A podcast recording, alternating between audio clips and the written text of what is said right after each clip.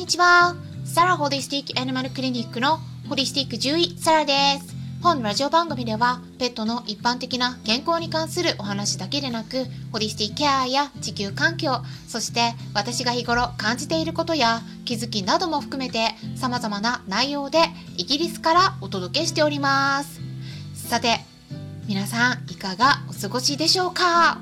まあ、ちょうど春になってきてワクチンシーズンですよね。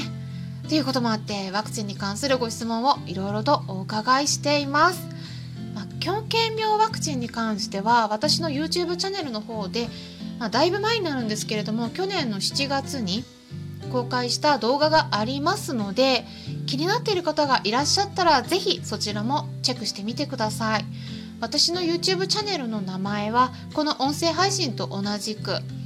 サラ先生のペットの暮らしと健康になります。まあ、検索でも出てくると思うんですけれども一応概要欄に URL を載せておきますね。まあ、ワンちゃんだけでなくて猫ちゃんにとっても今後ワクチンがありますのでね、まあ、そのうち今後ワクチンについても動画を公開できればと考えているところです。まあ、ただね YouTube の方はうんあのペースがちょっとねかなりスローなのでそこだけねご理解いただいてちょっとお待ちいただければと思うんですけれども是非ね気長にお待ちいただいてチャンネル登録していただけたら嬉しいです。ということでさて今回はですね今日本で騒がれている新型コロナウイルスのワクチンの副反応について改めてお伝えしていきますこんなニュースがありました3月12日に発表されていた NHK のウェブサイトからの情報になるんですけれども一部読み上げていきますとこんな感じでした。厚生労働省は新型コロナウイルスのワクチンの接種を受けた12人についてアナフィラキシーと呼ばれる重いアレルギー症状が新たに報告されたことを明らかにしました。全員症状は回復するか改善しているということです。厚生労働省によりますとアナフィラキシーが新たに報告されたのは20代から50代までの医療従事者の男女合わせて12人です。7人は医薬品や食物のアレルギーの起用があったということです。厚生労働省は12日午後専門家部会を開いて接種との因果関係などを検証する方針です。っていうことだったんですけれども、まあ、そこに記載されてた情報をもう少し詳しくお伝えしますとアナフィラキシーと呼ばれるアレルギーの反応を起こした12人の方々が打ったワクチンはファイザーのワクチンだったということなんですね。でそれで具体的にはどんな症状が出たかっていうと頭痛とか吐き気じんましんなどの症状だったっていうことです。で大体ですねワクチンを打ってからすぐに症状が出たっていうことで遅かった人でも接種してから40分後くらいに反応が出たっていうことですね。まあ、これはですねワンちゃん猫ちゃんでも大体同じです。アナフィラキシーって呼ばれる強い反応が出る場合はワクチン打ってから大体ねあの大体1時間か2時間以内に起こることが多いですね。なのでそれは12時間ぐらいはね安静にしてましょう様子を見ましょうっていうふうにはお伝えしているんですね。でまあただね今回あのその新型コロナウイルスのワクチンを打った人たち12人、まあ、症状出ても改善したっていうことなんですけれどもまあ、今のところねそのどれくらいの割合でその症状が出たのかって言いますと、まあ、そのウェブサイトに記載されている数字としてはおよそ4900人に1人の割合だったっていうことなんですね。で同じくですねあのファイザーだけじゃなくてアストラゼネカのワクチンを打ってる国として韓国があるんですね。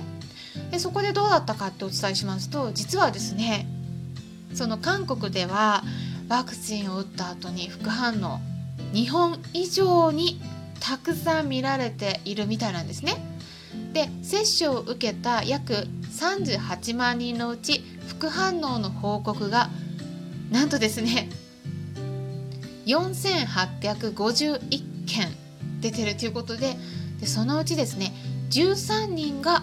亡くなったということなんですね。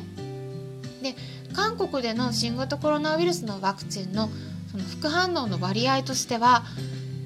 アストラゼネカの場合は1.28%ファイザーの方では0.48すいません0.48%ですね。でっていうことはねアストラゼネカの方が圧倒的に副反応多く出してるんですよ。ファイザーよりもねで日本で報道されてるのはファイザーだけなのでちょっとねアストラゼネカがねちょっとどうなのか私ちょっとわからないので比較がねできないんだけれども欧米からの私も論文読んだんですが報告によるとやっぱね欧米でもアストラゼネカとかモルダナとかよりもファイザーの方が圧倒的に副反応は少なかったんですね。だから私としてはね個人的にはワクチンいろいろなメーカーから出ていますけれどももしも私がワクチンを打つとしたらファイザーを選びます、うん、でもねあのこれまあ、日本人でねこう打ってまたなんか日本人に多いのかとかねそんな報道もありますけどちょっとわからないですけどね、うん、私だったらっていう話ですよ。うん、でもこれちょっとアストラゼネカとか他のワクチンとの日本人で打った場合にどうなるのかっていう比較が見られてないからちょっとわからないですけどね。であのワクチンを打った後になんか症状が出てなくなったとか副反応が出たとかいうのもこれもですね本当に本当にワクチンが 関係してたのかっていうのはね証明しづらいですね。うんここはね難しいんですよ。有害事象の報告とかそういう副反応の報告。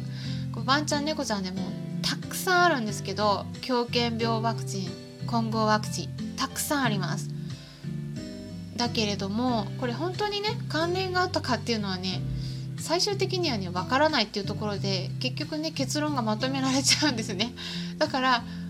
分からないんだけどでもまあ関連があるかもしれない、うん、関連がないとは言い切れないですからね。やっぱり用心するには越したことはないのかなっていうふうには思うんですね。あとはですねあのこの恐怖心が広がっててでそこからね香港ではワクチンの接種の予約をしていたにもかかわらずその場に現れない。なんかこう怖がっちゃってドタキャンする人が増えてる。まそんな情報もありました、まあ、全部概要欄に、えリンク先載せておきますので記事の方興味のある方は読んでいただければと思うんですけれども。ただねあの研究結果としては一応ねあのワクチンは打っておいた方が新型コロナウイルスに対する予防効果は高まる高くなる、うん、だから感染するリスクは減らせますよっていうのはね出てるんですよね。うん、だからあの感染した場合に重症になりやすいのかどうかとか、うん、あのワクチンを打った時にアレルギーのそういう反応が出やすいのか、まあ、その辺りを天秤にかけた時に皆さんの中でどちらの方が上回るのかっていうところで判断されるのが一番いいんじゃないかなと思います。私の場合はちなみにアレルギー反応が起きやすいので打たないです、まあ、主人は打ちましたけどね。うん。でも皆さんには皆さんの事情があると思うのでそこで判断していただければと思うんですね。